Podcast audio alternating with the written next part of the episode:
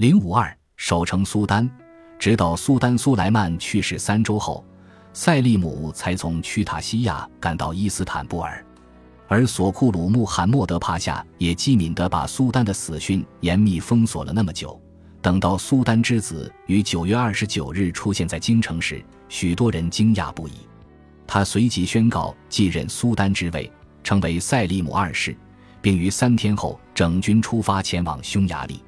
但是索库鲁穆罕默德提出忠告，请求塞利姆到达贝尔格莱德后继续前进，因为照惯例继任新苏丹要犒赏部队，而远征军的经费已经不足以承担这笔支出了。索库鲁穆罕默德以维修堡垒为借口，将军队扣留在西盖特堡，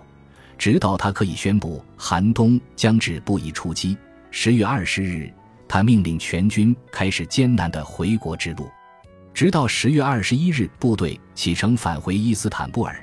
他们都没有公开向部队宣布苏莱曼的死讯和塞利姆的继任。苏莱曼死后，他的遗体在被清洗后暂时埋在他的帐篷之下，现在他被重新挖出以待回国。一个前任苏丹的随侍被挑选出来，端坐在苏丹的马车上，打扮成苏丹的模样，向部队致意。萨洛尼卡的编年史家穆斯塔法·埃芬迪年轻时曾参与西盖特堡战役，他和另外5个人一起被选中，一路在马车旁诵咏《古兰经》选段。他说，被选出来当苏莱曼替身的随侍脸色苍白，鹰钩鼻，留着稀疏的胡须，脖子上缠绕着绷带，看起来健康状况不良。穆斯塔法·埃芬迪记载，虽然那时候每个人都知道苏莱曼已经过世，但是这个消息直到苏莱曼去世48天后才正式宣布。此时大军接近贝尔格莱德，新任苏丹已在此等候多时。他们在塞利姆2世面前于贝尔格莱德为苏莱曼进行了葬礼，之后又在伊斯坦布尔苏莱曼新建的清真寺前为他再次举办了葬礼，给首都的人民最后一次怀念苏丹苏莱曼和其功绩的机会。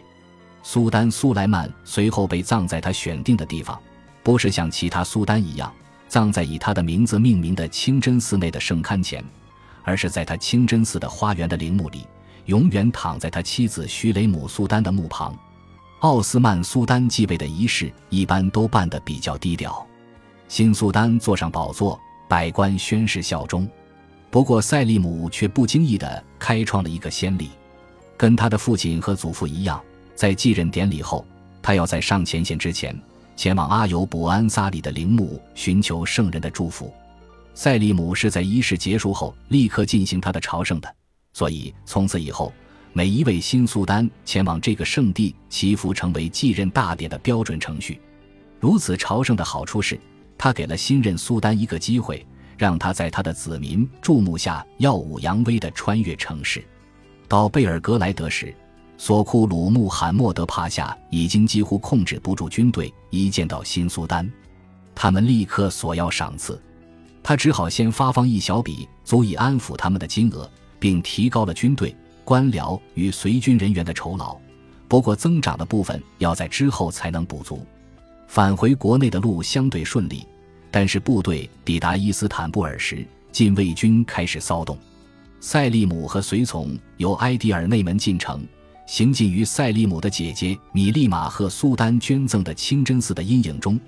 但是当他们到了泽扎德清真寺附近的练兵场时，禁卫军拒绝继续朝托普卡帕皇宫前进。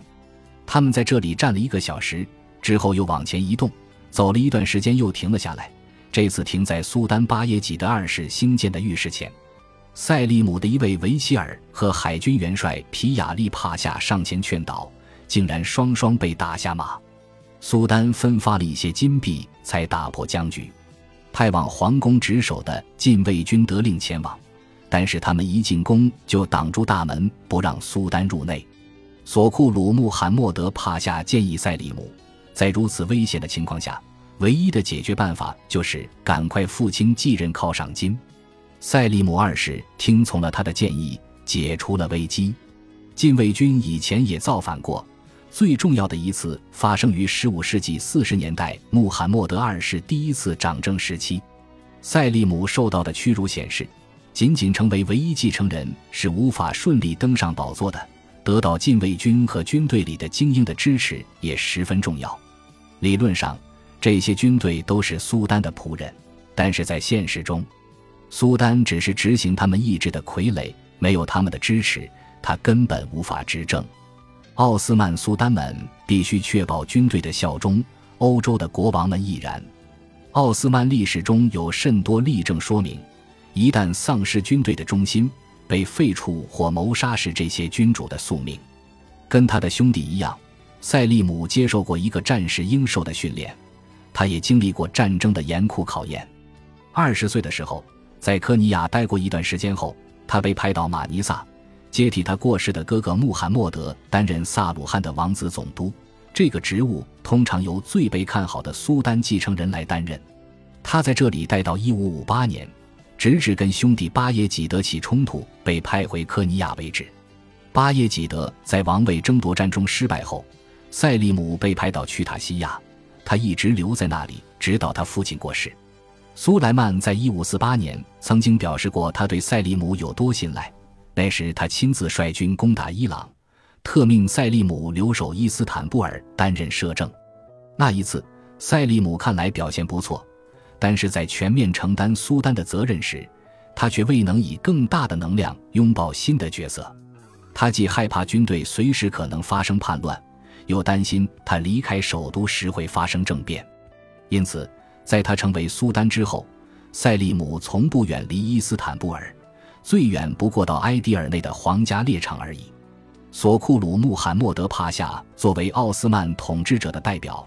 治理着塞利姆2世的帝国。苏丹则远远躲着决策事务中的勾心斗角。这位卓越的人士连续担任了14年大维齐尔，历经了3任苏丹。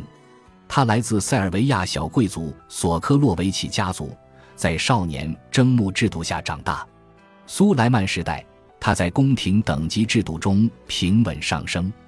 他第一个重要职位是海军元帅，是在巴巴罗萨死后从他手中接下的。之后他又在帝国西方和东方担任过几个重要的总督以及军队统帅职务，直到1565年被苏莱曼任命为大维齐尔。在苏莱曼试图防止众子之间爆发冲突的危险环境中，索库鲁穆罕默德帕夏得以展现出他对奥斯曼帝国的价值。1555年，苏莱曼把镇压贾穆斯塔法叛乱的任务交给了他。1559年，苏莱曼派他率领一支军队支持塞利姆抵抗他的哥哥巴耶济德，他证明了自己对未来苏丹是不可或缺的。塞利姆把他的胜利归功于索库鲁穆罕默德，虽然这位王子也给了他奖赏，但苏莱曼通过婚姻进一步拉拢了他。在1562年，他把塞利姆的女儿埃斯玛汗苏丹嫁给了索库鲁。这位能干的大臣及军队统帅同他主人的关系与苏莱曼同他倒霉的宠臣易卜拉欣帕夏十分相似。跟易卜拉欣一样，索库鲁穆罕默德宅邸的位置突出地显示了他的特殊地位，就在竞技场边上，紧邻苏莱曼的宫殿。本集播放完毕，感谢您的收听，喜欢请订阅加关注，主页有更多精彩内容。